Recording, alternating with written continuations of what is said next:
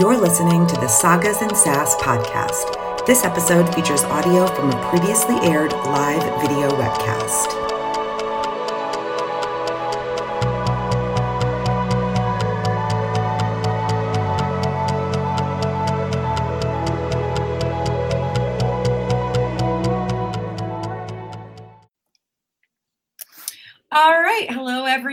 Uh, we are live with episode, oh my God, what is it? Six of uh, Sagas and Sass. Tonight, we are talking about the first approximate half of Six of Crows by Leigh Bardugo. Um, it's, it's going to be through the end of part three. Um, which I don't know if you I have the hardcover book, so for me it's page like 254 or something like that. But um, so I'm Tara. Uh, you can find me across the web at a Geek Saga, and uh, you guys just want to rattle yourselves off real quick, and then we'll jump to actually Nami. If, if Nami Nami's Nami's last on my screen, so Nami can introduce herself and then jump right into our little synopsis. Oh, this is so exciting! I get to go first. No, you get to go last, or you get to go first Yeah, in the synopsis, last in the introduction. intro, intro, intro, intro, then synopsis. Hmm. So I'll do my little intro. Uh, Nick Popio at Nick Popio, uh, geek extraordinaire. I, uh, we're gonna talk about Six of Crows, and I love it. So that's it. Uh, Jonathan Egan, middle-aged fanboy. My it. name is Nami. I I make terrible cosplay decisions. All right, so we've got another uh, sassy intro, courtesy of Nick. Once more, thanks, Nick. It was a very good intro. So, uh, yeah. So we read Six of Crows through the end of part three, and here's a quick recap. All right, so today we are covering the first half of Six of Crows. We open up from the perspective of someone named Joost, but because this is the first chapter of a POV novel, we know he's not really important. He's just helping set the actual important shit up. We learn about a jug, a, uh, a drug, not a jug. We learn about a drug called Jurda Parem that makes Gr- Grisha like way more powerful. It's essentially the Millennium Falcon of Six of Crows. Wait, no. The other kind of falcon where you're chasing after it the whole time. But whatever. Anyway, next we meet Inej who is important and super badass. She's called the Wraith because of her reputation for being able to appear from nowhere and her deadly skill with knives. She's the first of the crows that we meet, and everybody loves her. She's the best. If you disagree, you're wrong and you should feel bad. And granted, that is what was written there, but those are also my very personal feelings. She also introduces us to two more crows, Kaz and Jesper. Kaz is a young man who has a reputation as dirty hands because he's willing to do anything and everything to get what he wants. He also trades in secrets, so he's basically the Gretchen Wiener of the book without the big hair. He's the leader of the crows, and we find out early on that what happens to people that what happens to people that try to fuck with him. He also has a limp, which means that he walks with a cane, but it's a badass cane to- topped with a crow's head, and he uses both that and his limp to his advantage. So it's more than a little surprising when someone gets the drop on him. A merchant named Jan van Eck wants him to rescue the person who created Jurda Parem, Bo Yul-Bayur, from an impenetrable prison in Fjorda. We finally learn more about why this drug is important. It enhances a Grisha's magic, but it's also highly addictive. Think crack. Van Eck kidnapped Kaz to prove a point and to force his hand, but also offers Kaz buttloads of money to do the job. Kaz recruits his fellow crows, Inej and Jesper. And Jesper, by the way, is a terrible gambler, but a really talented sharpshooter.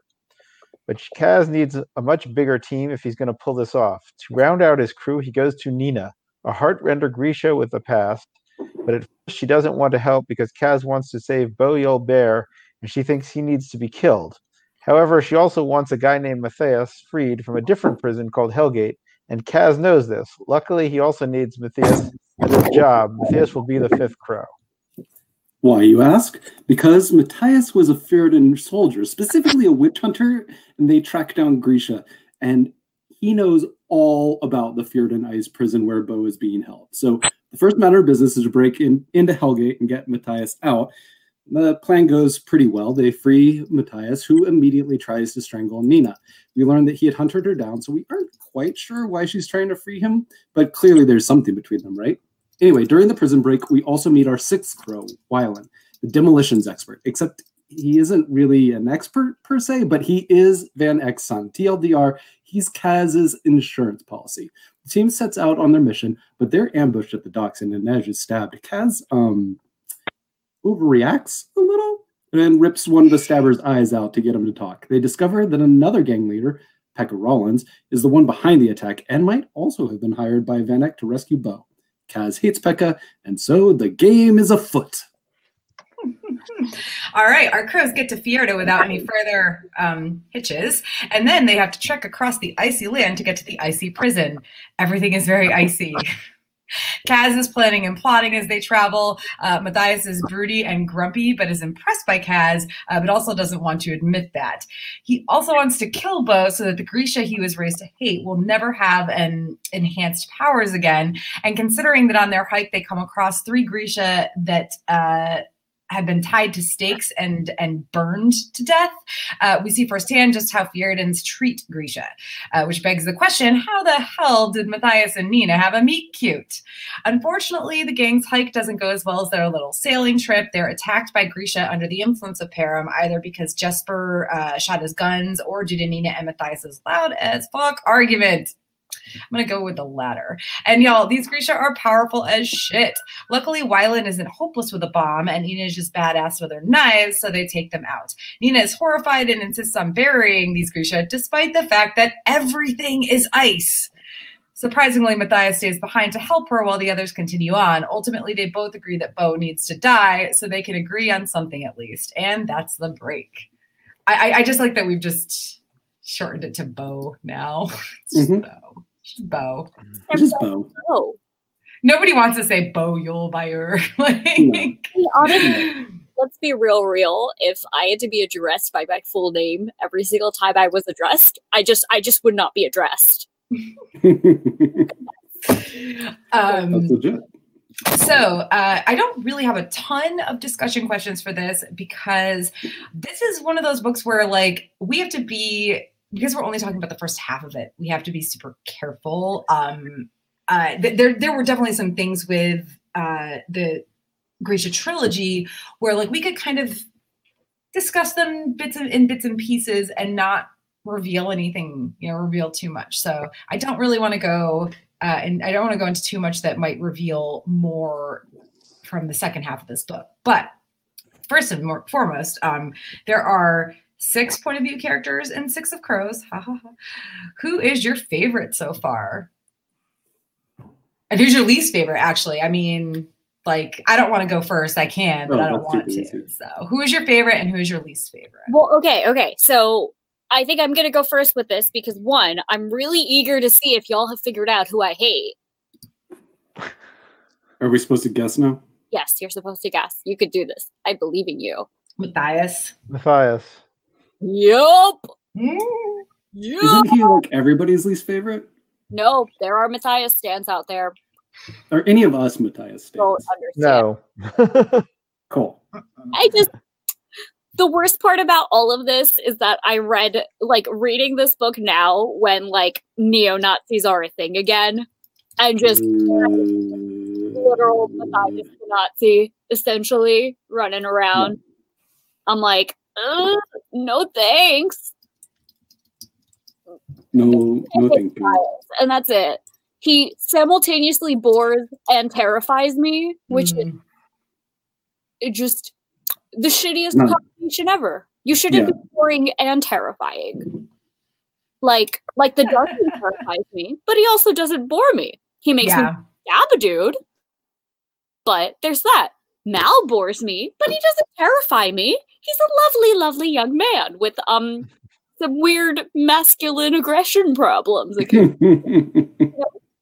obviously though my favorite is the Edge. Like let's we're not even gonna pretend. The reason I started reading Grishaverse is because my friend Noor literally bought these books and sent them to me because they were like, "Oh, you're gonna love this series." Which character specifically, Inej? Look at look at this look at this brown acrobat. Don't you love this brown acrobat and the imaginary uh, brown people of uh, India, the Middle East, called the Suli? And here's your brown acrobat. Her name is Inej, and she is lovely, and she is indeed lovely, and I love her so much, and I just support her stabbing all the things.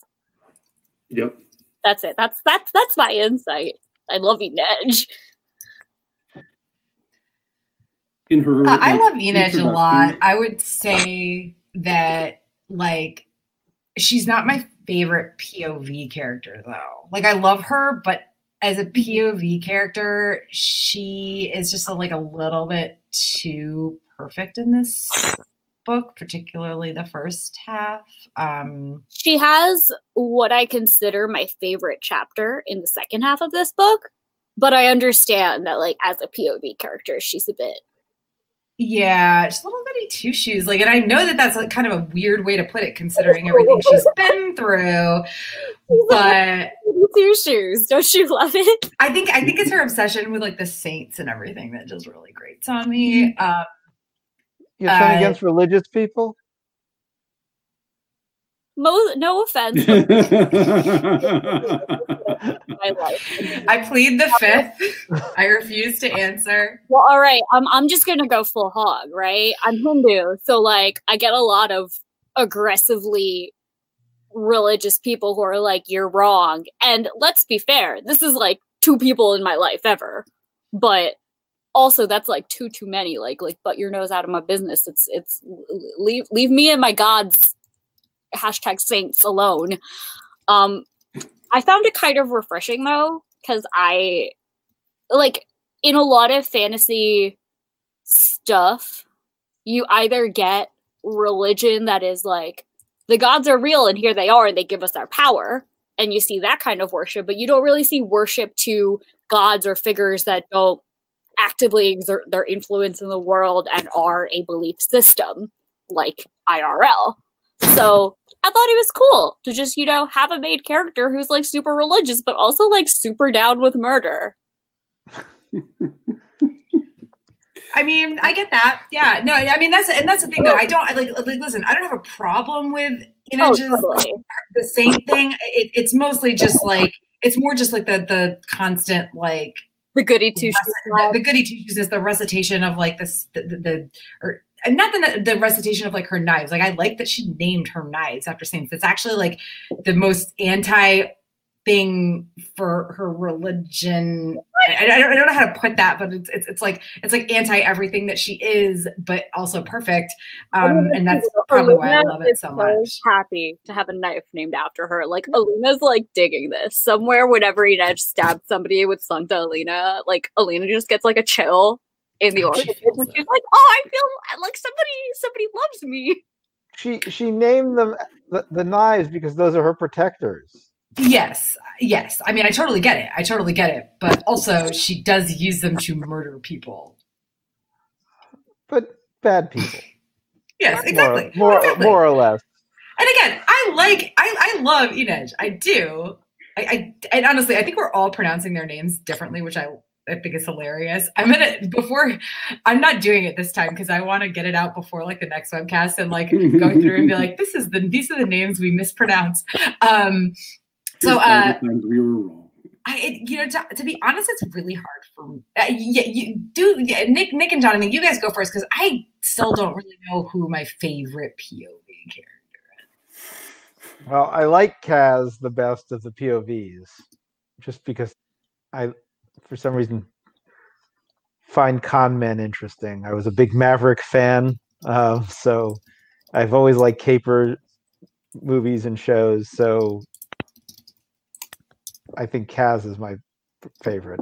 Um, Matthias is definitely my least favorite. I agreed he was boring. I didn't see the Nazi parallel. I saw the more just brought up as a bigot bully parallel.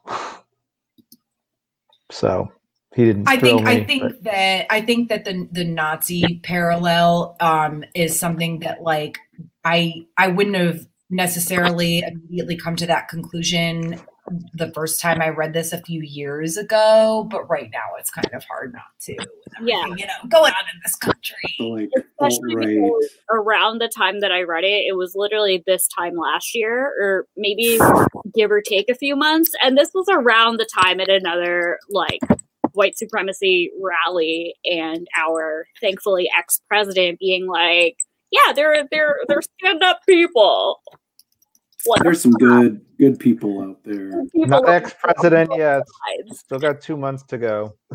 And I just Mm. remember like reading this and being like, uh, uh, what the fuck? Yeah, One and a half months, Jonathan. Just to be clear. Counting the days at this point. What is it, 49 Uh, days, 48 days, something like Something that. like that. All right, Nick, what about you? Well, Or- it's January 20th. I know that. yeah. Yeah. What about you, Nick? Favorite, least favorite? I'm like you. I'm struggling with my favorite. Um, I really, I love Kaz's POV. I love Inej as a character. Like you, her POVs aren't always my favorite, but um, I do really like hers. And then I also like Nina's. Um, I think those are really interesting as well. Like everybody else, Matthias is the worst. Uh, I would be happy if he just was not a POV. The what? So I don't know if I don't know if this is spoiler for where I haven't gotten to yet, but it's called Six of Crows, but there are really only five pro POVs. Really? Oh, well, yeah, because Wyland hasn't had. Wyland has not had. a Wyland POV. will have a POV. Yes, yeah. So I think I might have said six POVs earlier, which is weird because I think I like You double- did. Oh, you know what?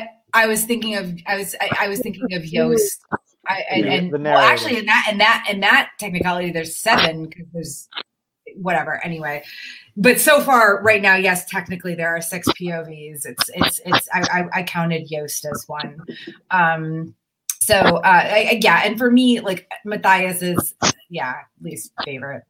Whatever, like. I don't think that's really in question. Although to be honest, Jesper is really close only because the gambling addiction thing really grates on me. Um and I mean, I- like I just, I, I, there's like a lot of things I really love about Jesper, but like the gambling thing, like just, and, and that's that's a that's a personal, that's a personal thing Mhm. uh, for sure. Um, so like I don't hate on Jesper as a character as a whole, but like it's so just hard at times to read his chapters because I'm like, oh my god, really, dude. Um, favorite? oh my god, Uh, yeah, favorite. Like honestly. Uh, Nina whines about Matthias too much, but I love her so much as a character. Like, I think she's Yeah. probably my favorite Grishaverse character, like, period, ever at this point. Um, She's and, one. and, a lot.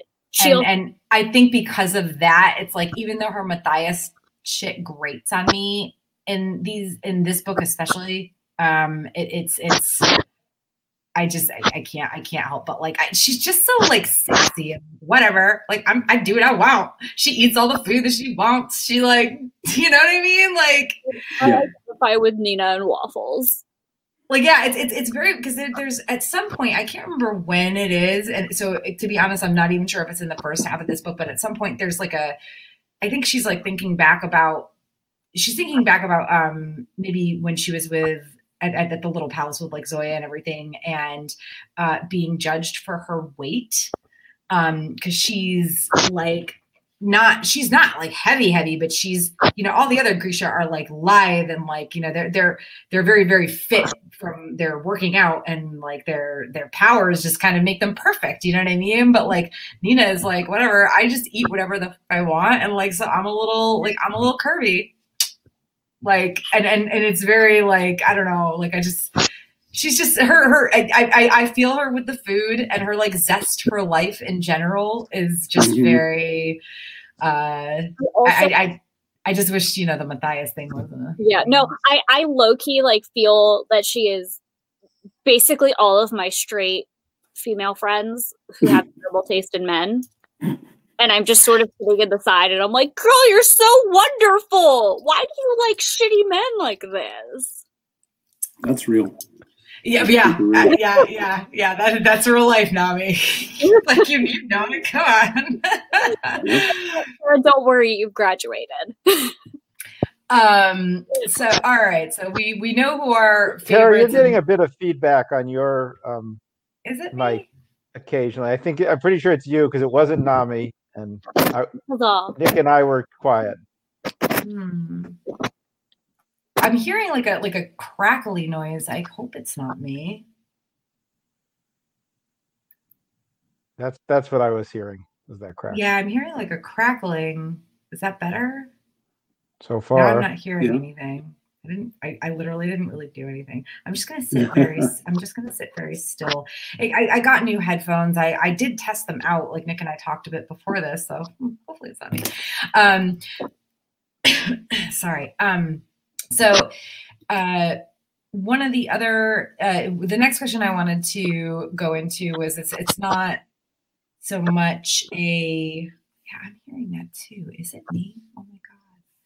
Um, I'm not like I I don't want to. It's it's not so much a question as a topic, but uh, the treatment of or ideas about Grisha around the world. We learned a bit about their persecution in the Grisha trilogy, but now we're getting a lot more information on how they fare elsewhere, particularly in Ketterdam or Kerch and Fjerda. So, uh, how do you guys feel about that? Well, it's certainly not good. um, Great point. that was a glorious understatement. Um, yeah, I mean, eh, you know, at, at, at best, you're horrifically persecuted and made indentured servants, and at worst, you're wiped off the face of the earth. It is a really interesting after being made a slave to between uh, between the previous books and and this series is you know previously that was what was centered. And so really our only perspective was like how great they were and everything. And so now to have it be a, a very important but almost like a background aspect of these books is is a really interesting shift. Um i kind of like it. Uh it's a nice juxtaposition. And then also I just kind of like the focus on the heist as a whole as being what's important versus um, the magic systems or uh, you know those those elements. And those just being a part of all everything that's happening but not necessarily like the primary focus of it. Yeah i think it's like we get you know, again we see we, we hear a little bit about what goes on in the outside world uh, for Grisha in the Grisha trilogy, mainly when um, Tamar and Tolya show up, I think. Uh, and I mean, I think there's like brief mentions of it prior to that, but it's mostly like when they show up and we start hearing about how uh, the Shu Han like experiment on Grisha and everything. Um, mm.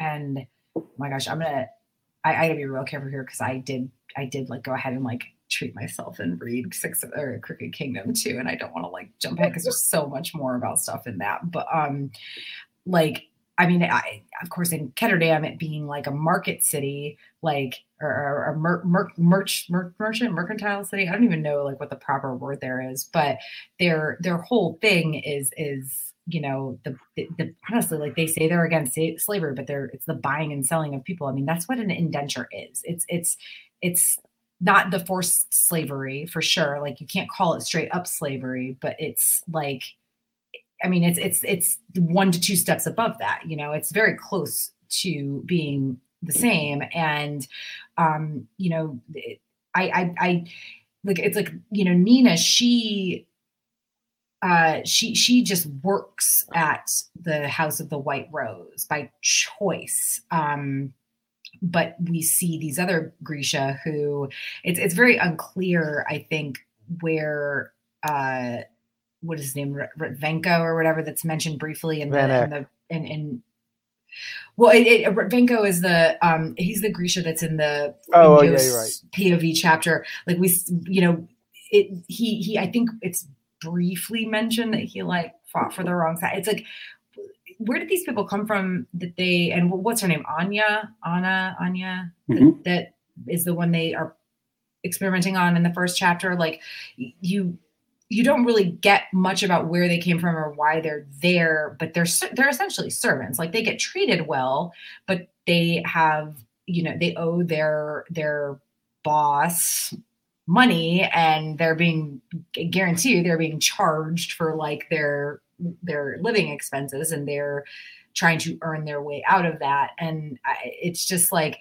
and then of course we hear so much more about what the Fjerdans do to the Grisha um, which like it, it's like who's who's even worse in this case? You know what i mean? Like the Fjerdans, yes they hunt them down and and of course it's like really fucking awful you know it's awful what they do to them but at the same time like these Grisha also end up in Kerch in Ketterdam, you know, trying to escape one thing or another, and they're they you know they they're led into this like life of servitude. Um, you know, I I, I don't know. It's it's it's really it's a lot to like dig into. yeah I and i do think that one of the um like the fact that i don't again i god, god i can't remember i read the first half like literally the day after we finished the last webcast and then i haven't touched it and um i can't remember if they say it in this part or not but like they talk about like the slave trade in ketterdam and they don't call it anything else. They call it slavery, and it's God. Can't we just? I oh like technically it's illegal, but it still happens. But but to be fair, like it's the the it's it's more like the indent. It's it's not slavery per se. It's the indentured servitude that you see that a lot of. So it you know historically speaking in our world for that parallel, it's closer to the experience of Irish Americans and their indentured servitude versus the experience of uh, Black Americans and their slavery. So, you know, there's like, you know, the dangle carrot on a stick that you can get freed, but we all know that that's not real. You really can't. You, so, like, yeah, you could pay your way out, but they always increase your debts for like dumb shit. So, uh, yes, this one time you took a nap, and so you owe us 20 bucks for this nap. Well, and it's very different from for characters like Inej, who were, I mean, straight up like Yeah. Yeah. Abducted. Yeah, like abducted. Yeah, And and and that, and like- the Grisha characters who came here pretty much by choice, and kind of and again, I think that's I think that's kind of the difference between. Um, obviously, Inej is Suli, which is um, you know, uh, Romani essentially is Yeah. what they are. They're Romani. So, uh, but like, it, it, it it's, but still like was absolutely stolen from her home and brought to Ketterdam and sold to Tanta, Ta- Tanta Heleen. Trampoline. Mhm. Yeah, I think it's Tanta, but, um, like, Get her out and of the then, way. but then but again like like it, it, it's it's you see it's like these Grisha I guess like do they know I I that's my Yeah, question like because it's do. kind of So like, they they know what they're getting themselves into but do they really Well, so like the other thing is that while some Grisha do voluntarily join this arrangement, the it seems like the large vast majority of them are being captured by slavers and have no choice. Hmm, So okay. I might have missed that to be honest yeah, like, so there are weird. definitely slavers and there are definitely people who are kidnapping people for the sole purpose of becoming slaves and for the sole purpose of getting Grisha because Grisha are more valuable as slaves. And so, you know, there's definitely, it is not voluntary for a large number of them.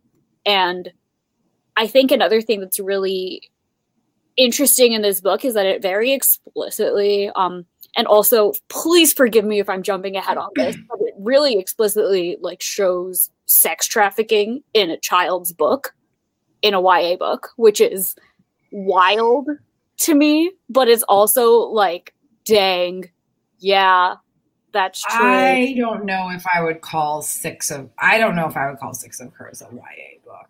I I know that the characters are like 16, 17 ish, but like I I mean Red Rising is another series that I, I know Jonathan has read and Nami, I know you've read some of them. Like the characters are also like in the first book it starts out with the main character being 16 and by the end he's 18 and in the in the future books he's older but like it often gets like pushed into that YA category simply because of his age.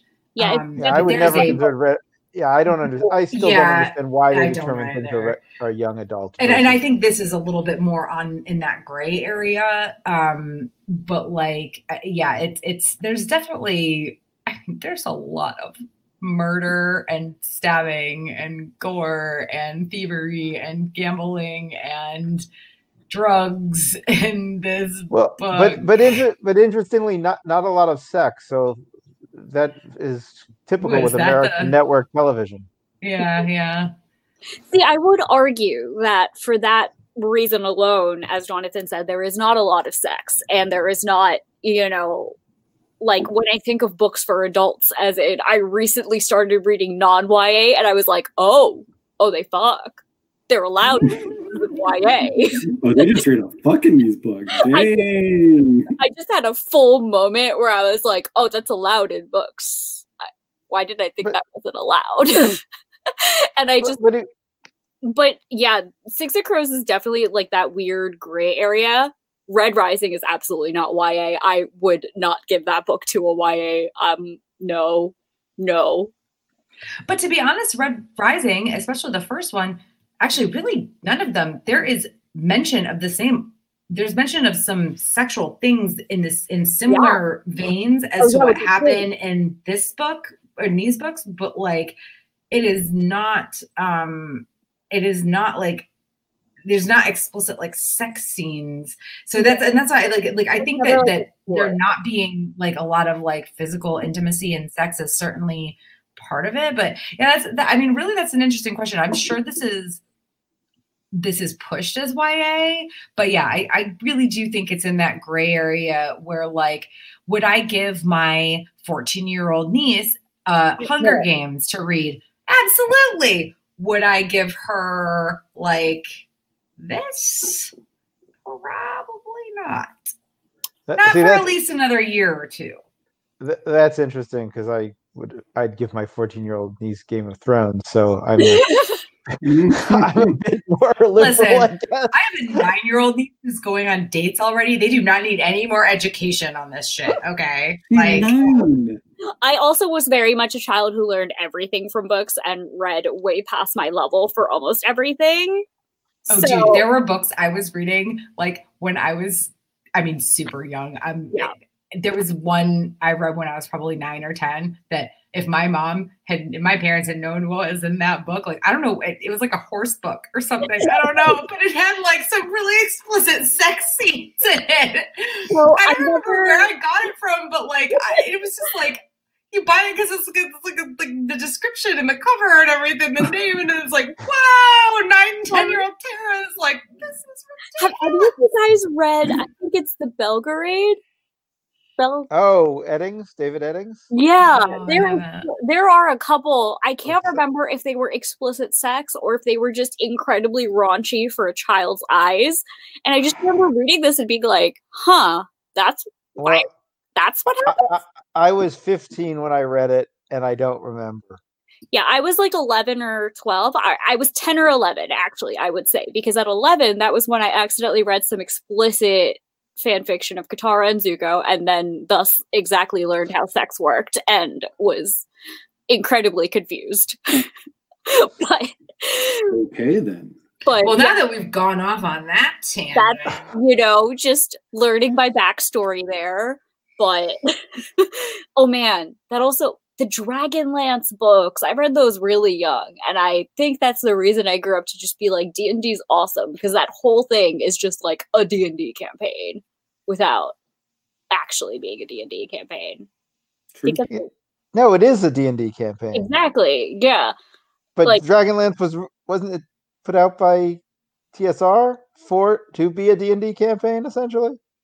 I know but they have mm, the novels. Dragonlance were modules now, but like there's like a whole book series Yeah, by there's a whole series. Of Oh, I know. I know, Yeah. but that was based on the Yeah, I don't know was it it based was on based on the game. oh yeah no like like their mage full on cast fireball all the time and i remember being like wow like fireball's are really crazy powerful but also it's the only spell this guy knows okay well i mean and, and and i don't know how much detail we want to get in on this and into on this but um uh you know regardless of the lack of like physical intimacy and sex in this book um there is like So far, a lot of gambling and uh, a lot of murder and uh, there's also you know Jurda Parem, which is clearly like uh, very at this point in time we don't have any Grisha who are taking it by choice the first time. Um, the problem is once they do, they're so addicted that they're like we, we see that they're they they're they they like need it. Um, I and and one of the things I thought about discussing was was the intricacies of like what you would compare that to in real life. But uh, to be honest, like I think just mentioning the fact that like this is a really bad drug and it it, it does like it makes them super powerful, but it does really bad things. Um, so so uh, but I, I mean, and that that in and of itself, uh, I think might be another thing that, that pushes this a little more into it's like I like okay so if we call like the the white side of the gray area YA and the black side of the gray area adult fiction I would say that pushes this a little bit closer like like just just over that absolute neutral gray line into that like slightly Yeah. darker area um because it is really dark um It's one of the things that I didn't actually think about how dark it was, despite, you know, consciously knowing that it was technically YA. And the more I think about it, the more I'm like, you know, judging and like I'm guilty of this too, and like just, you know, picking my reading choices, but judging the reader the the request the appropriate reader age by the age of the protagonist in a book is oftentimes a very like flawed way to go about things especially because like obviously they're 16 year olds but like i mean like like i could give this to a 16 year old and i wouldn't be surprised if a 16 year old found this and read this but if i found this and read this i would also and if it was my 16 year old i would want to have a very serious talk about like hey there's a lot of rough stuff in this book. You okay buddy I read a lot. I read a lot of stuff when I was younger that I shouldn't have. Oh no, me too. I, I had a head full of knowledge and alarm. to be honest, to be honest, this is like the least of like I, every. YA book I've read as an adult. Like I, I'm just like, oh god, I read way darker stuff than this when I was like nine years old, let alone like fifteen. Same. No, I think about that all the time. Like, I, I frequently have like moments where I'm like so glad my mom is not a reader because if at any point she had gone through my bookshelf, she would have just been very concerned. Like, so concerned. But um, okay, so moving on to like some quotes and whatnot. One of the things we mentioned in the little recap was that Kaz deals in secrets. Um, so he has this conversation with oh gosh, I uh, uh, Geels, which is this is I mean this is like the very beginning of the book uh, when he meets with them to because they they've they've had some beef with each other. Uh, I can't remember what it was. Um, but there's some stadwatch uh, officers who are like supposedly there to keep Kaz or to, to, to kill Kaz or whatever. And, you know, Geels, the, this guy from this other gang is like, I had to pay all this money to, you know, figure out who these dudes were. Like you, you couldn't have paid more than me. And, you know, Kaz says like, "Mm, well, what I deal in is more important and, you know, money is money, blah, blah, blah. But Kaz trades in information. And he says the things men do when they think no one else is looking. Uh, shame holds more value than coin ever can. And I think that this is it's it's it's it i mean first of all it speaks to kaz's even though the dirty hands nickname clearly came from him like with the gloves and him stealing stuff and everything um like i i, I think that this quote you know it says it all like he he deals in the really dirty stuff you know what I mean? Like he will hold, mm-hmm. he, he blackmails people. He will hold shit over your head. I mean, I think it's that, it, it's in that whole scene where he threatens to burn uh, the house down of, of the, the girl that, that Geels is, is seeing or whatever, you know, that's clearly in love with. And, and, and I mean, he's, it, it just shows like how, uh, how, how, how hard Kaz is as a person, you know? Yeah. I think the, my favorite. The, the, irony in that case, though, is he actually didn't do it. Of course, of course. Well, not of course. There are other times he actually did do it.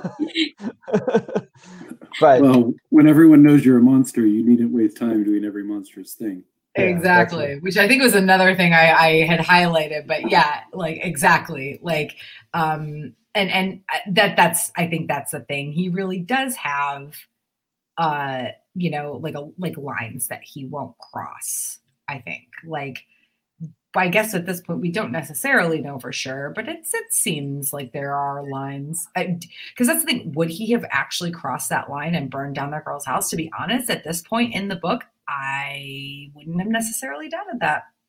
Because the only like you know, Inej is constantly trying to see the good in him, so we we see him through her eyes a lot, and um and and I think that you know she because she wants him to be probably I mean she does absolutely want him to be better than he is. I he's definitely not as I don't think he's as a, as bad as he wants everybody to think he is, but he's definitely not as good as Inej wants him to be or thinks he is. Like or mm-hmm. hopes he is. Oh no, I don't think she thinks he is. I think she would like him to be. I just I don't think there's any doubt that she knows that he's pretty much a. a I think she guy. knows he's dark, but she really. But she's in love with him. She really did think in that moment that he had burned, that he would burn. That she really did think that he had burned down or or had set fire to, you know that that that girl's house. Like she really no, did he, think no, that. no, she believed he would she didn't ever i don't as, as i remember no, yeah, she, she asked him she asked him she was like well what about like don't don't you need to go uh, don't, don't you need to call somebody? And he's like no, no no i didn't actually do that. Like it just happened like yeah she she there was that moment where when everything was kind of like wrapped up where she was like well don't you need to go take care of that threat? And he was like no no, no i didn't actually do that. And then she you know she says like oh i guess maybe you didn't.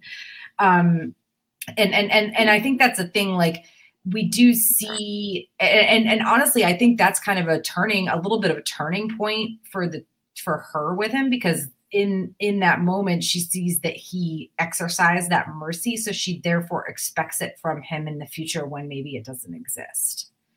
Um and and I, that again speaks to just you know just she just sees like the best in people i guess. Um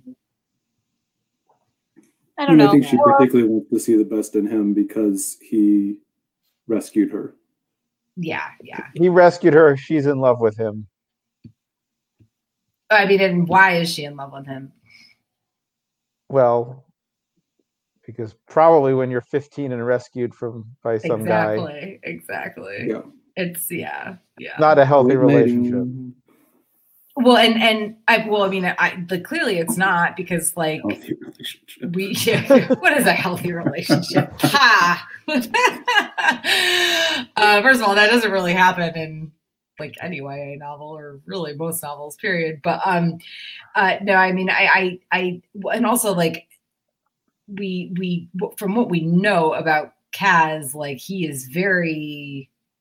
I mean, he he he does not keep his friends that close. You know what I mean? Like like Jesper is just literally like a dog begging for scraps with him like all the time. Like that's another thing about Jesper that maddens me. It's like, first of all, dude, get your gambling shit under control. Like I get, I know, I like, I know it, I know addiction and everything, but I, I don't know why the gambling thing just really grates on me so much with him. Um, like, literally anything else I probably could have handled, but like gambling not so much. See, actually, I think, I think it, I think it's because I think it's because of his like things that happen. I, I honestly can't remember if this happens now, so I don't in, in the first half of this book, so I don't want to say anything. But there's things that happen that it's like, oh my god, dude, like just.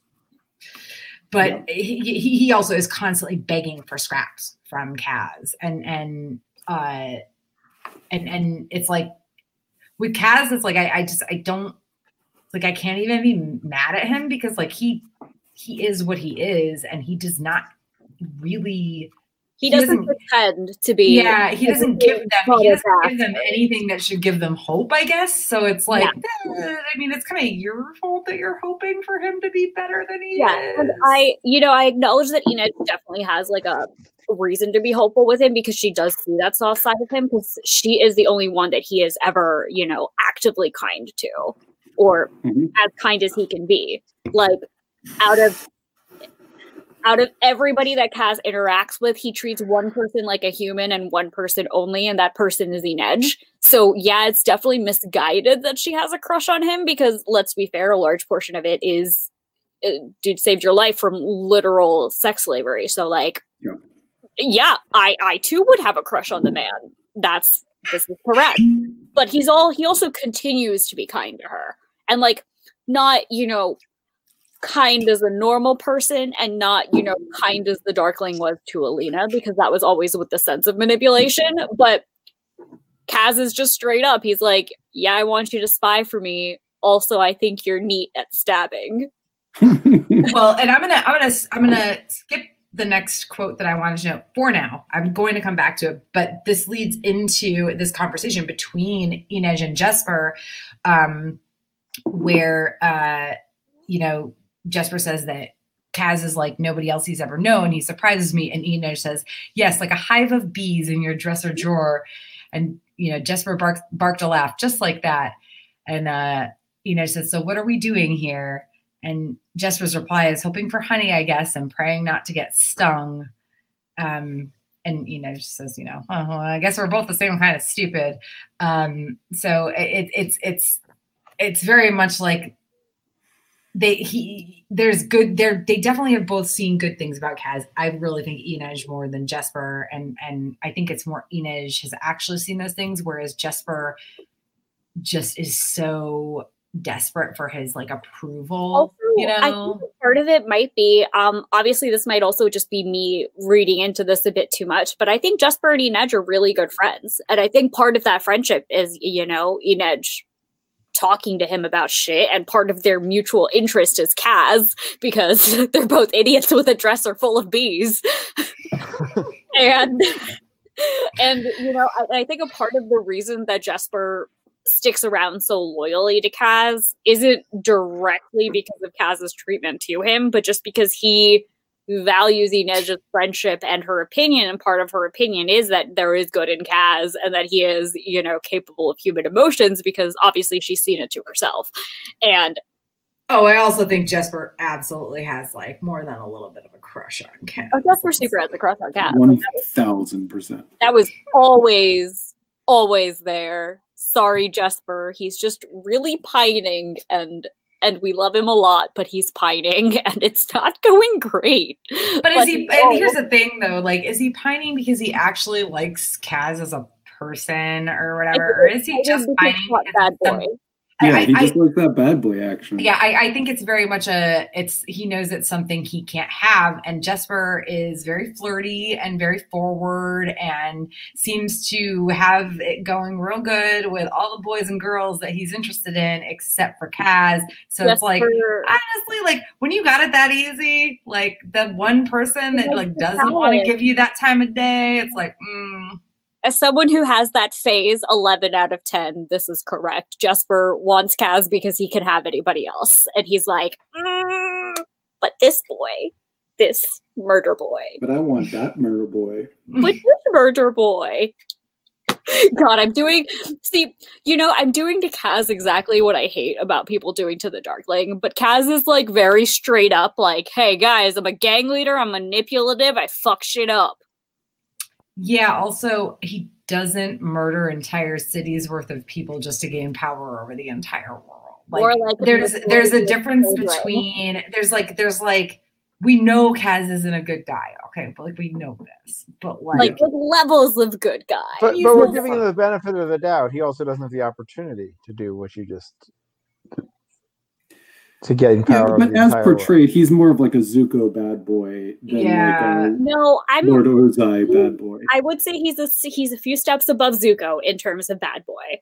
Um, pretty sure mm. Zuko isn't just casually murdering a lot of people. Loki, I'm sure Zuko shows up to the gang and he's like, "Hey, you know, every time you've blown somebody off of a cliff face using airbending, that like they're super dead, right?" Meanwhile, Aang is like, "Oh my god, I murdered people," and Toph is like, "Yeah, dude, you didn't know." And then like, "Oh my god, we've been murdering." yeah, I, I mean, I, I, I, like he, like, Kaz knows it, but also like most of the, I mean, let's be real, the people that he hurts aren't good people. I'm not saying that excuses it. No, it absolutely more- doesn't. But he's not literally murdering cities full of innocent people, and I don't think he would do that either. Like that's the thing. Like, but and and, and here here's here's I think the proof of that is that he like when he gets control of little things, right? When he gets control of the slat, he turns it into a place that his gang can live in safely and they can be warm and dry and have a roof over their heads. You know, it, it, it's is he a good guy? Absolutely not. Absolutely not. He does horrible things, but he he He isn't evil. there's a line yeah there, there's there's like a line and and and uh, he's a great character he's a great character he's fucking tyrion honestly you know what i mean like he's, Yeah. Yeah. He's without without the rapiness he's tyrion he's you know like Tyrion fucking rapiness. and and what and Wylan Samwell Tarly. Mm. He's Tyrion has that like Poor weird Wiley. hero complex going on, but Kaz is like, yeah, no, I'm shitty. We we know. Let's keep going. but you know what i mean like like he's he's that he's that gray area character that does really awful things but like in the grand scheme of things it's like oh my god you're not as bad as like this other person like there's always a And not as bad as this yeah, other person and also like let it be known that like any Matthias stan who comes into my house and is like, "The Kaz is terrible. He kills people," and I'm like, "Yeah, you know what? Kaz's body count is definitely higher than Matthias's, but Matthias killed people just for existing. they were innocent yeah So fuck That's that that's the big difference to me. Is, Well, and also like hashtag we love growth in this house. I think this is a really like just I, I the difference between the Darkling as as a bad guy and like really anybody in the series, but particularly Kaz. Like we know he's a bad guy. Like it, it just shows how much that Leigh Bardugo has like grew as a writer between writing like the Grisha trilogy and and these books because like in in the Grisha trilogy we've got the Darkling who's just he's got there, there's there's points I know where Alina feels bad for him, but like also girl, girl, girl, girl, girl, girl, girl, girl. Uh, and then you know, and then there's the Apparat who's like, you know, he's not evil necessarily, but he's a shitty ass dude. Like, uh, and and, and there's really no like redeeming qualities about him either. There The really aren't. greasy tunnel man. Yeah. Has anybody tunnel. the Hulu series The Great? No, Oh, I've seen it on my recommendations, but I haven't watched All right, it. y'all should definitely watched see it. half of It's fantastic. Which, but which the opera series? always reminds me of um, The great. crap. What's the character's name? There's like a religious advisor to Mm, oh shit! Yeah, that's Right? right. right, right. Oh yeah. I like how you're both When doing this thing. Like they're doing a thing with their hands. For anybody who's listening to this as a podcast, they're doing the Madonna thing, like We're Vogue. They're So we're, voguing. we're showing his face, but we can't do his face. Uh, Is No. he square? Does he have a square head? no, No, it's just but he's like greasy and gross, like the operatas. is. Uh, and like a greasy tunnel man. So, you- Jonathan and Tara, you should totally watch it. I think you'll both really enjoy it. Uh, and when This you one see about this Catherine the character, Great, yes. yes. Uh, but not the one that was on HBO. Which I no, hated. this was on Hulu. on It's Hulu. the, okay. like, it has Nicholas kind Hoult and um. Oh no, I need to know her name. Yeah, it's like it's like sassy and funny and semi-historical and just really good. But yeah, I mean, Kind it's, of it's like, like it's like the Apparat isn't a total bad guy, but he's not a good guy, and he's he's kind of I mean he honestly he kind of disappears into the ether, like he's weakly written, and like you're like what the f- is this? He's kind of like in the end pointless, really. Well, Like, I, well, I was gonna say I don't think he's a real character. He's a plot device. He's right and and but but again like and again i think that's that's what like like we went from the grisha the grisha trilogy where we get uber bad guy and plot device bad guy and here we actually have like I, like I'm honestly I, we have characters here like what, what what gray area characters are in the Grisha trilogy like we could discuss the ins and outs of Zoya being a bitch but like Mhm. that she's a, she's just a bitch sometimes like no, no, no, no. I'm going to edit that. She is just a bitch. Always. Like don't don't don't give her that benefit of the doubt. She is a hundred percent a bitch 24-7. She doesn't even turn it off. I feel like there's a rap song about that. Probably. I would be she is 100 percent she took a DNA test. she is and uh, 100 percent And that's it. Also, I feel like definitely a Cardi B song would probably apply to her spiritually. But, you know, unrelated. I will say that as much as I agree with Matthias, I appreciate what Leigh tried to do with him. As we go on, I will go more into detail of how successful I thought it was. But I still hate the man. hate him, hate him, dump him up in the dirt. Don't like him. Nina, why do you like this boy? This trashy, trashy, trashy boy. Well, speaking of Nina, again, good segue. Back to the other quote. I just this is something that um, I just wanted to discuss uh, for personal reasons, I guess, more than anything. But um, it's talking about Nina and her chief source, source of income uh, came from altering moods. People came to her lonely, grieving, sad for no reason, and left buoyed, their anxieties eased. The effect didn't last long, but sometimes just the illusion of happiness is enough to make her clients feel like they could face another day. Uh, and So like, she was a bartender. um, you know, it, I mean, honestly, it, it, um, I read it Eh, more as like antidepressant. yeah, medication. yeah. It, it, it- she, she is, she is like, she is like the antidepressant med that works without the zombie stuff. Like, I've been on a lot of different antidepressants, and like the one that worked the best for me in terms of like least side effects also made me a fucking zombie. So like if I could go to somebody and have them just kind of like you know touch touch my face a bit and like make me feel like a little bit better for like a even if it was just a short period of time. Like i mean honestly like i would because therapy Oh, therapy yeah. makes you feel better and worse at the same time. Honestly it usually makes you feel so much worse before it makes you ever feel better.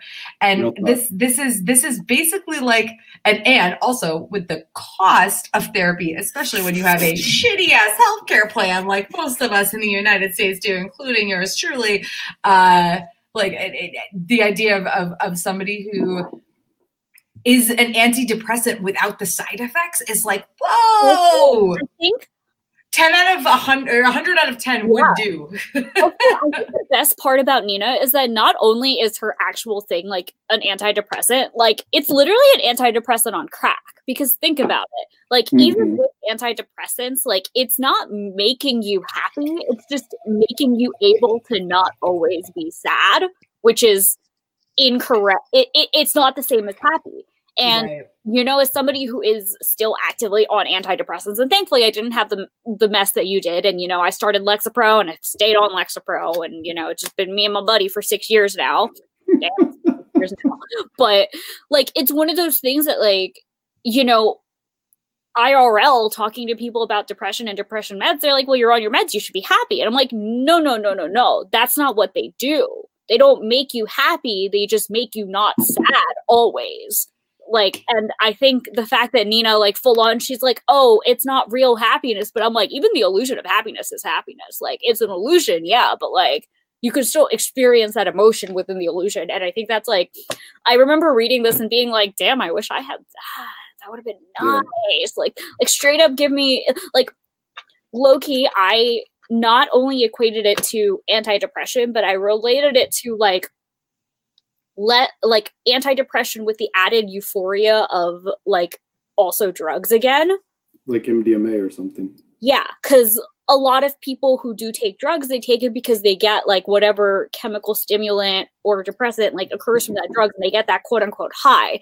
And that high could be emotional, it could be like, you know, feeling happy, it could be feeling like loopy. Um, if you can't tell, I don't really know or do drugs, but I just hear that there is a called high that occurs, and I imagine that that would involve a happiness at times, perhaps. I don't know. But then they can't find it again without the drug. And I think that's a lot of what I equated Nina to there.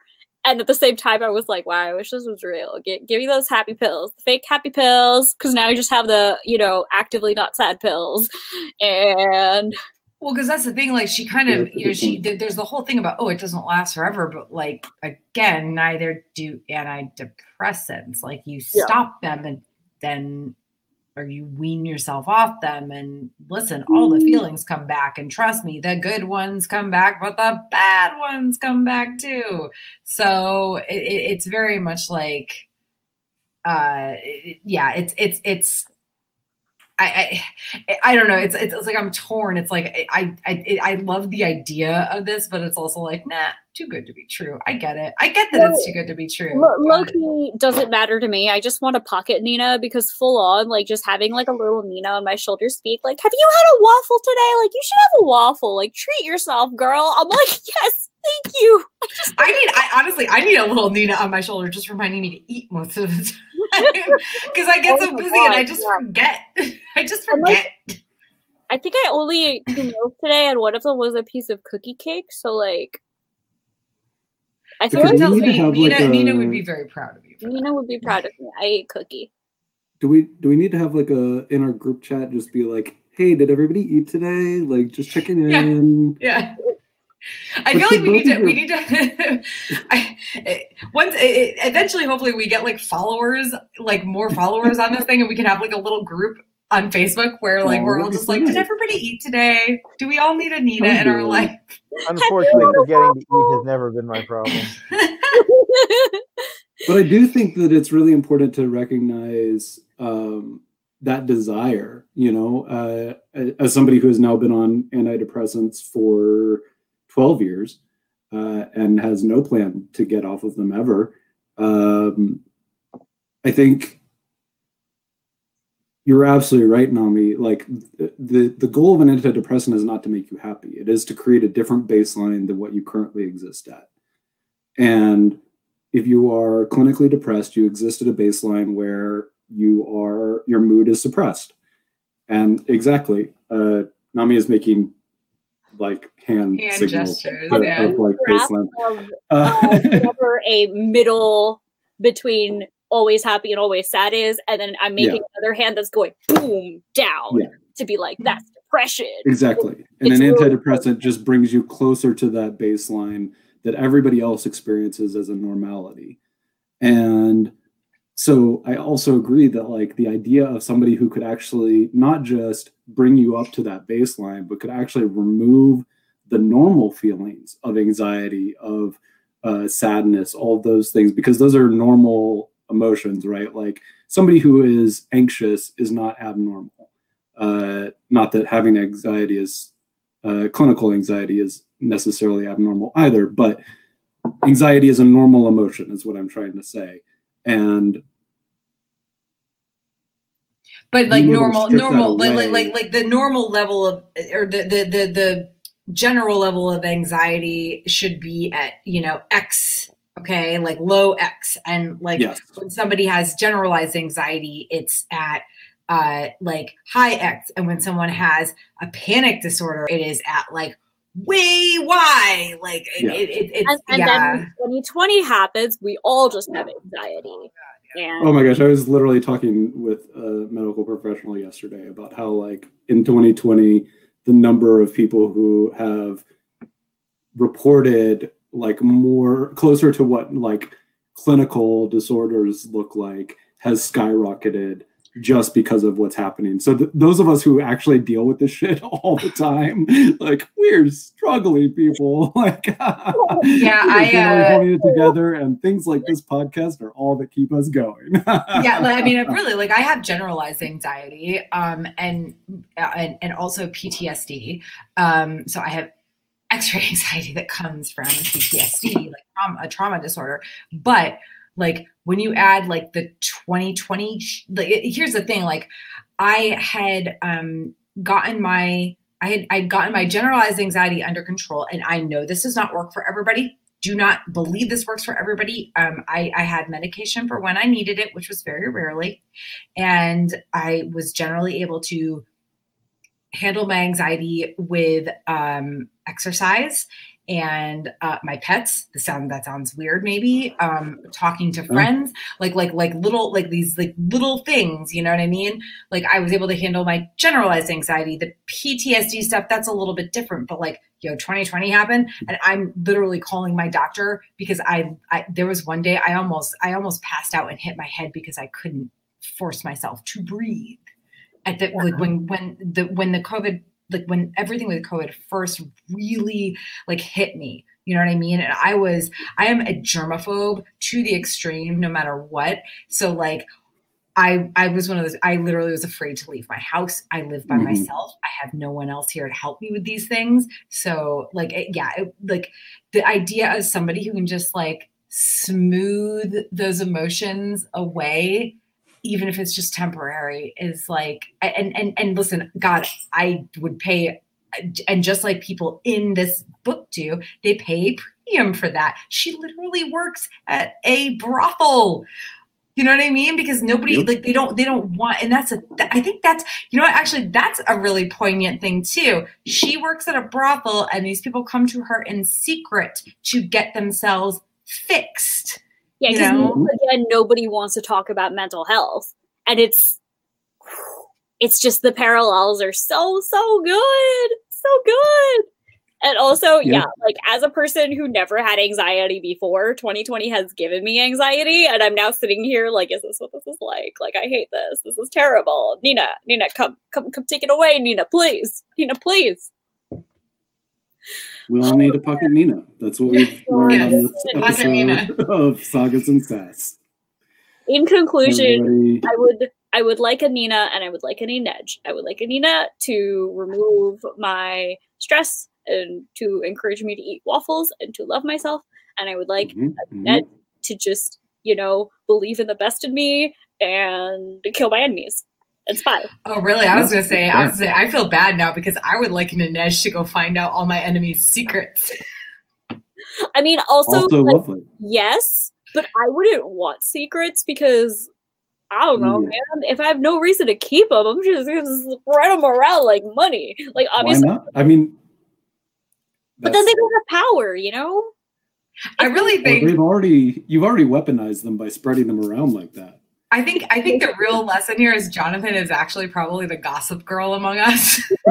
yeah, he's the one holding all these this information for later, so he can blackmail us. And then we have well, a gun pointed I mean, at his chest. We stand. As someone whose mother suffers from depression and had a postpartum and anxiety, and I suffer from anxiety, but at a young age, I was introduced to psychologists because the assumption was that oh, everyone in the family is crazy, so we all have to go to psychologists and I just never liked it, so I just have self medicated myself by basketball and whatever. And that makes sense. My, that's not the kind of self medication I do, but cheers. Yeah.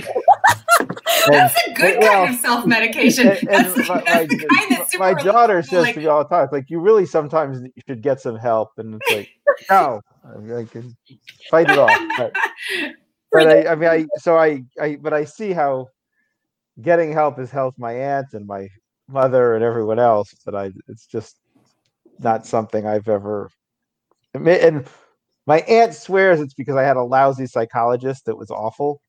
Probably. And that turned me off to them.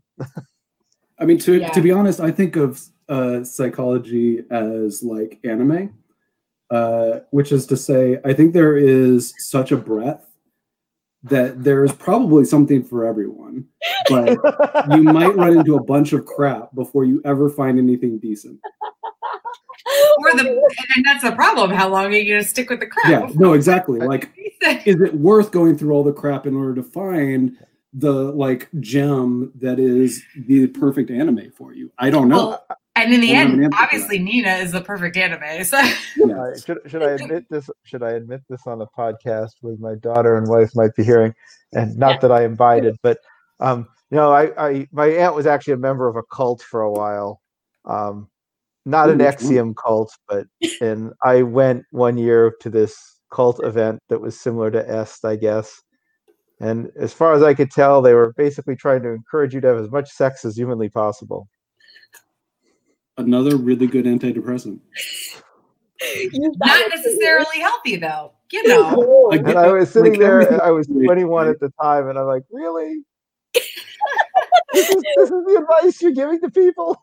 you were I a don't wise know. If I was 21 and I that's- went to that, I might have been like, yeah, all right. Yeah, yeah, seriously, seriously, Jonathan, you, you made the right Oh, decision. at, at 21, that was exactly how I self medicated, so you were much wiser than I was. Yeah. Well, I mean, the, the irony is, it was at the ti- time of my life I was having zero sex whatsoever, and but that didn't see, appeal to me to start. Well, I mean, to be honest, that sort of like forced idea that like this is how you make yourself happy. I don't know if I would have necessarily bought into that either. God, Uh, I'm so happy you have cult experience. um, well, okay. Speaking of cults, speaking of cults, uh, the Drüskelle, Drüskelle, I think is how we would Mhm. pronounce I, it. I've said Druskel. I've also just stuck to not calling them that and just mentally being like, ah, yes, the witch hunter Nazis. Hmm. Um, uh, well, I don't think this is a Drüskelle thing. I think it's a Fjerdan thing, but the idea of uh, the water hears and understands, the ice does not forgive. Um, I, I, I really like. I just like that line like a lot. So good. Like, it's a really good line. It doesn't, you know, strike with me personally because, you know, my people are from a warm place. We don't have ice mitts, y'all. But also at the same time, I'm like, that's that's that's some good words. That's some that's some very good words. I mean, let's be real though. Like, if you're talking about driving in a car, uh, water does not hear and understand. Like, you can you can plane on a water like as easy or easier than you can like slip on. Like you, yeah, Everything's terrible in a car. The fact that people are like, cars are safe, planes are not, makes me go, sweetie, no. yeah. Don't even get me started. Yeah, like oh I got in an argument. I got in an argument with somebody about that a couple weeks ago, like about how easy it is to get into a car accident. Like, I mean, I'm talking like a deep ass real argument. yeah, like, no, like like, it was I- like it took up more of my time and energy than it ever should. You can get, you can get in a car accident in seconds. I Mhm. no, I literally bounced off a deer two weeks ago. Like I want to say it was Oh. either like it was like a couple days after the webcast or maybe like a little bit after, but I literally like full on like this deer jumped out right in front of my car, impossible to avoid. It just bounced off the edge and I just sat there for 10 minutes in front of the deer waiting for it to get up and run away. Well, that deer heard and understood. How badly Yeah. damaged was your But car? it did not Deer or forgive. pig? it's not bad actually. So like the bumper got messed up, but it's It, Yeah, you got lucky, man, because normally deer are the don't forgive end of the this Well, quote. the other thing is though that normally like if i had full on hit the deer it would have been really bad but the way that it came out was literally like it glanced off the edge of the car Mm, like mhm. like it literally got up and walked away when a cop approached it and i was meanwhile i was sitting there sobbing and he and the cop was Wait, like there was "Oh, a cop there? There was a cop there directing the deer? yeah, okay okay yeah all right this is, this is the This has nothing to do with Six of Crows, and I don't even care because the idea of there being a cop like directed. okay, so what happened was like I hit this deer, right? And there were like three cars that were on go that were opposing traffic. This was like five minutes away from my house, and it's on a road where cops always lurk. So I'm pretty sure that these the, the people who witnessed it either called 911 when they saw that I wasn't moving the car because they were like, oh shit, what if she got hurt? Meanwhile, I was sitting there in my car crying because this deer was literally just staring at me and blinking. And I was like, I know I hit you. Stop looking at me, you asshole. Was it white? Was it the white stag? Did you need those horns for your collar? I No. I did. I, I full on if it wasn't a doe, like I needed those horns doe. Oh, it was a doe. Damn it. Yeah, but- Uh, So I was sitting here and like the cop pulls up behind me and I'm like sobbing in my car, right? He's like, ma'am, are you okay? And I was like, "It's looking at me. And he's like, Hi, my name's Eddie. Like, are you okay? And I'm like, I'm not hurt, but I'm emotionally. Also, this reminds me of the Gilmore Girls episode where a deer runs into Rory's, Rory's car car- and makes her Jeep, late for her for her exam. or something. Anyway, okay, okay, okay. So, so back to the. I'm really bad at staying on track. No, honestly, that story was amazing, and I am not regretting at all that it was included in this Yeah, webcast. no, so the cop like, Um, eventually went and like just looked at the deer and like he, he like he tried to like help it and like move it to the side, but in the process of reaching to it, the It deer was was like, literally a deer in the headlights, Nami. What are you gonna do? You got to turn off your headlights and move the cars. I know, but I wanted to make sure it was okay. Hilariously, my sister also passed me on the way home, call, and as she walked into the house, told my mom that there was some idiot just sitting behind a deer on the road because she didn't want more people to hit it, hit the deer. And I was like, I was like, Knowing your family and your sister, this does not Oh surprise my me at all. Okay, so um, story, though. anyway, the water hears and understands. The ice does not forgive. Uh, I just, I, I mean, do we have any thoughts on this? I, I, I, I like the quote. I, I think it's a really good quote. I think it's also like it's hard to.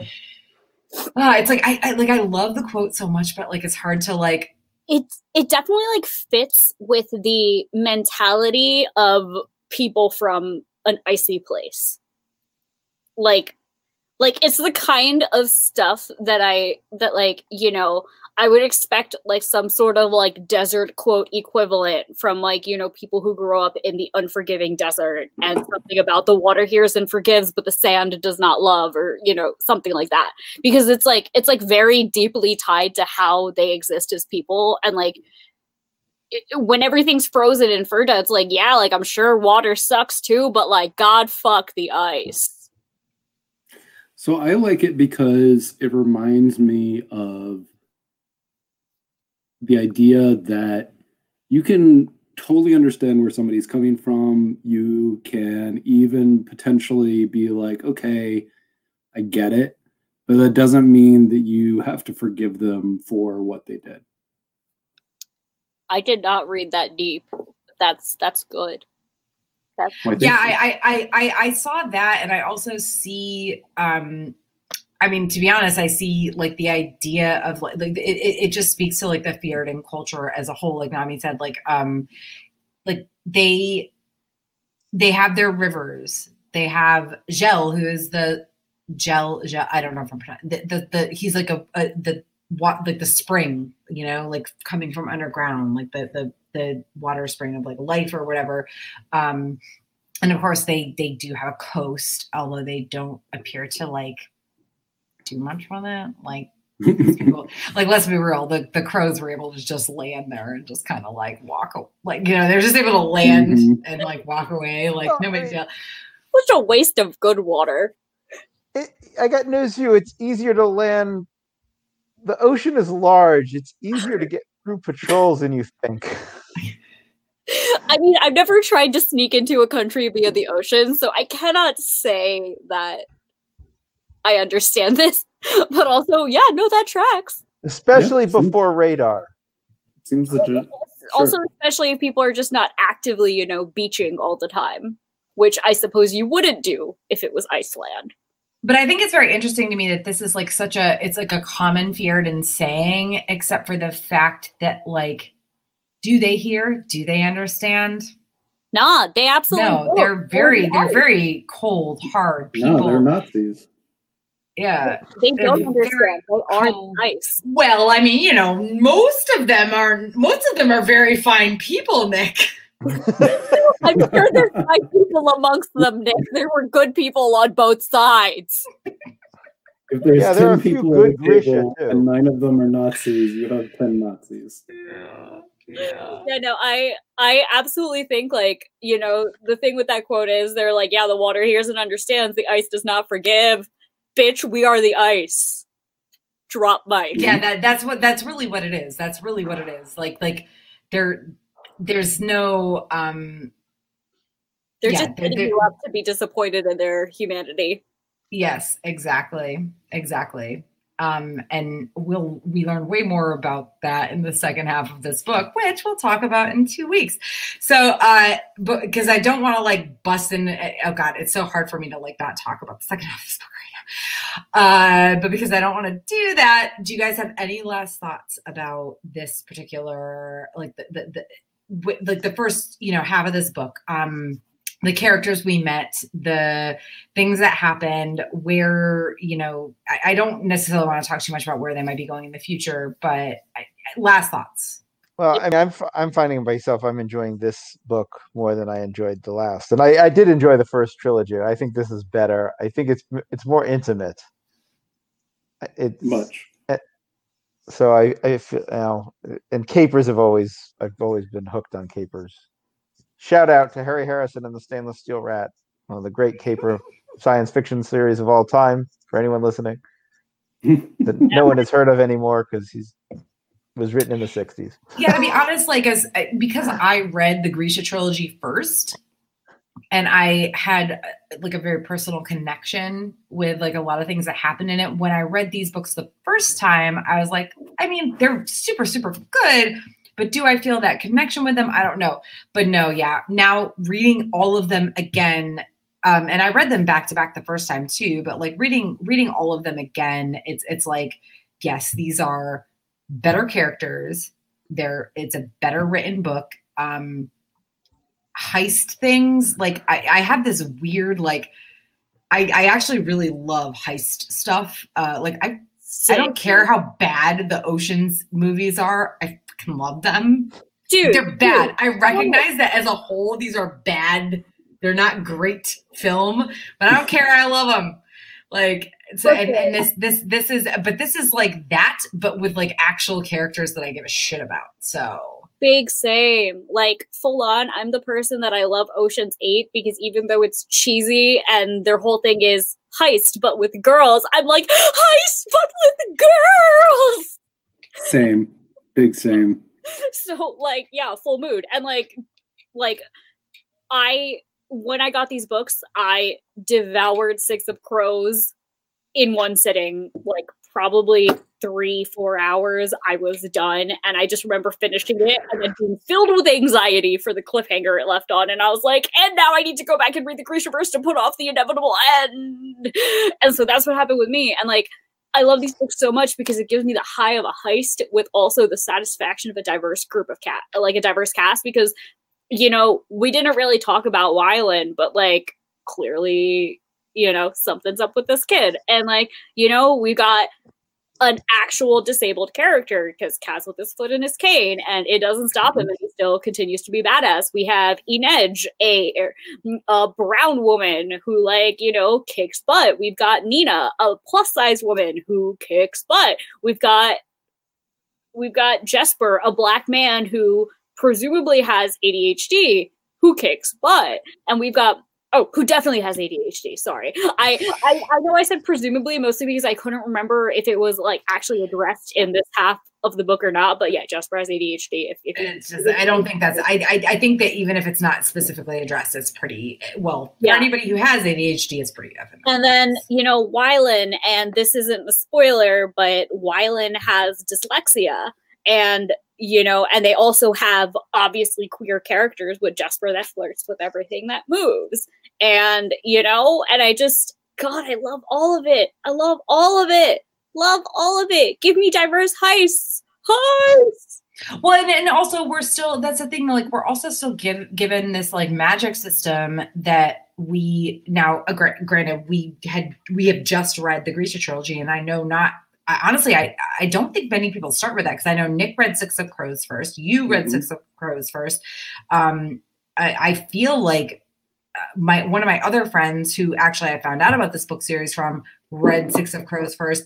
So it's like I feel like everybody starts with that and then goes back to the Grisha trilogy, but like I feel like unless you actually started reading the Grisha trilogy when it was originally coming out, starting with Six of Crows is the way to get people hooked into this series because Six of Crows is objectively the better book. It really is. It really, like, I mean, it's a, this duology. Yeah, but that may turn you off to it though, if the other way, if you go the other way, because you're like, oh, why would I read this? This isn't. This sequel's terrible, or this prequel's terrible. And it's also it's one of those things that like this is again not to say that like um the Grisha trilogy is bad. It's just that like it's kind of you know average when you right, but, but yeah, it becomes it's, it's, a it becomes a letdown if you read it mm-hmm. first. Yes. If somebody like raves about a series and, you know, tells you to read it, you expect, you know, a little above average. It's one of the reasons I never ended up reading like Divergent or The Maze Runner because people were like, yeah, I love it. I started reading it. I'm like, this is basic bitch shit. I'm out. I dropped the mic again, folks. I don't have a mic. And Nami is not a basic bitch, y'all. I mean, um, I really am, but one, I, I think that like, yeah, I mean, I, like, listen, like, I do think the Grisha trilogy, it's good. It's good as like its own thing. Um, but yes, again, like that's why we absolutely had to read that one first, even though Six of Crows is the one people usually read first. And to be honest, I think this is, I think that is the reason why they Netflix is combining Six of Crows. sorry, with the Grisha trilogy because they know that they would there there is there is I, they're going to reach a bigger audience and hook a bigger audience with a com- combination of the two than they ever would if they just started with the Grisha trilogy. Yeah. Is it going to be long very, enough? I don't know. Like I'm, I'm to be it's honest, I'm like very, eight episodes. I, well, and, and that's the thing. We don't know how much they're going to cover. I'm very interested to see how they're going to combine the two because yeah. Well, Six of Crows takes place like a year or two after everything that happens in the original. Like Nina is one of the kids that was sent to um the orphanage. Yeah. Yeah, I can't remember the name of it, but yeah, she was one of the kids that was sent from Little Palace to the orphanage. So like. It, it, it, it's going to be very more than a year. I think it's more than a year. I think, I think it's, it's I, I, think it's two. I think it's two. Because Nina was 14 basically in the series. Because if you remember, um, Adrik was 15 and he was technically one of the kids, but he was allowed to. Well, let's be real. Adrik was allowed to stay because his sister like exactly. championed him. But yeah, so. his sister championed him. But like 15 was like essentially like a kid age. So Nina was at yeah. least 15 when it happened, and I think she's 16 in the books. So I think, you know, having her like saying it was like a year or two. Which is so crazy because like wouldn't you have loved to be to be like that sure of yourself at 16 years old? Like damn. Like wouldn't you love to have loved yourself the way Nina loves herself and loved life the way she loves life I at 16? That's hilarious. And sounds I get fake, but okay. Yeah, sounds like so let's be honest. And it's even I think it's a little bit even in the last 30 years, it's different. People grow up faster back in the 18 and 1900s than they do today. Sure. Sure. Okay.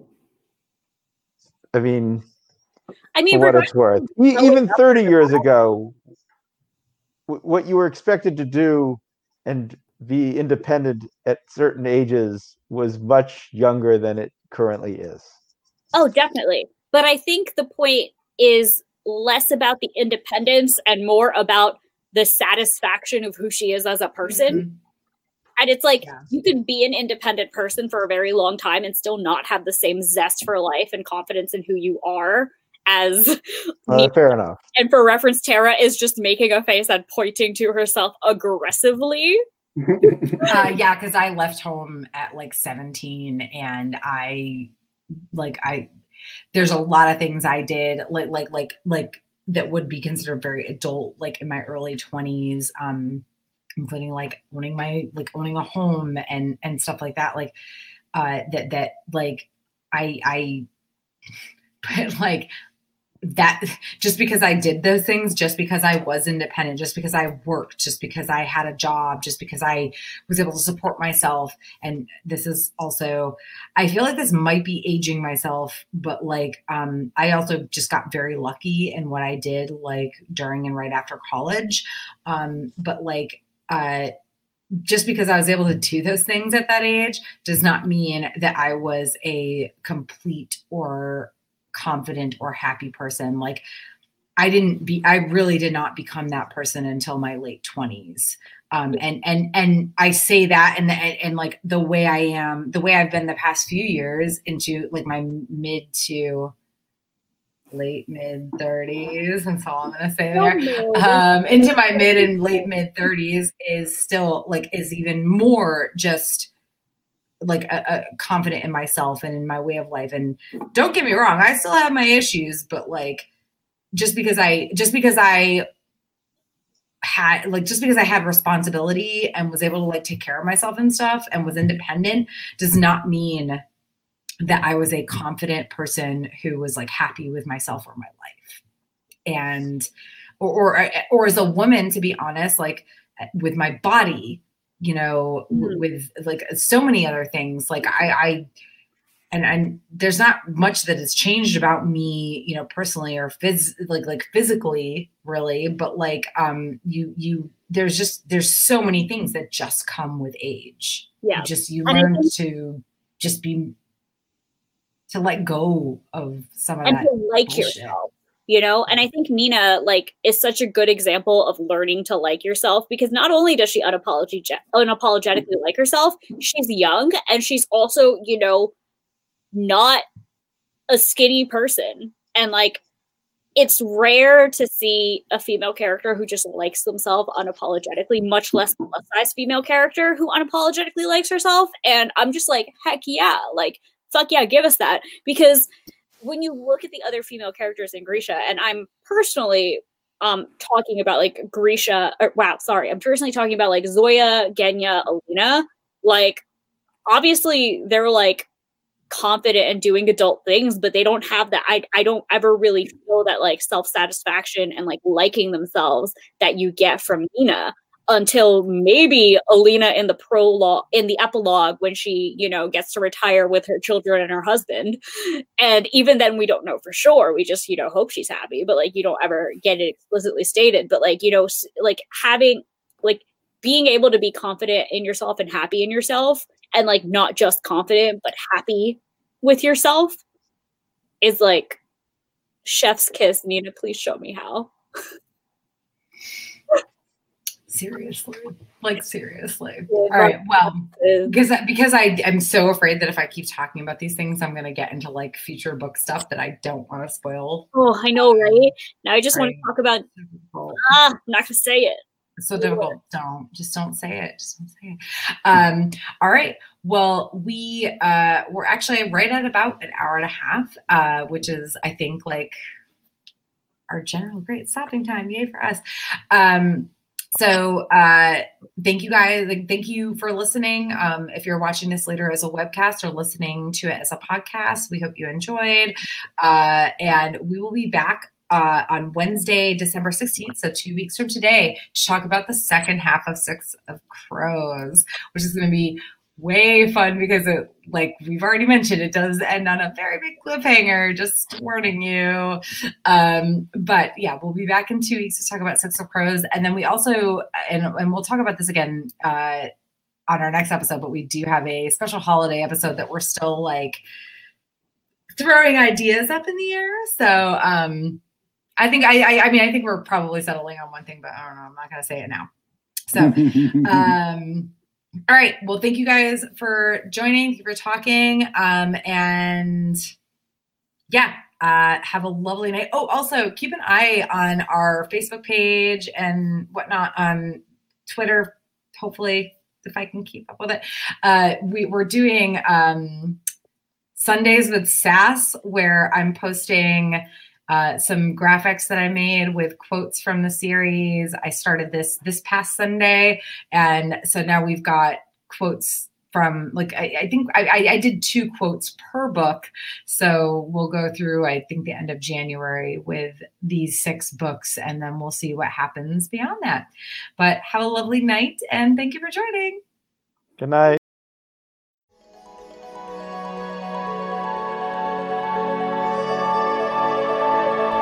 Thank you for listening to the Sagas and Sass podcast.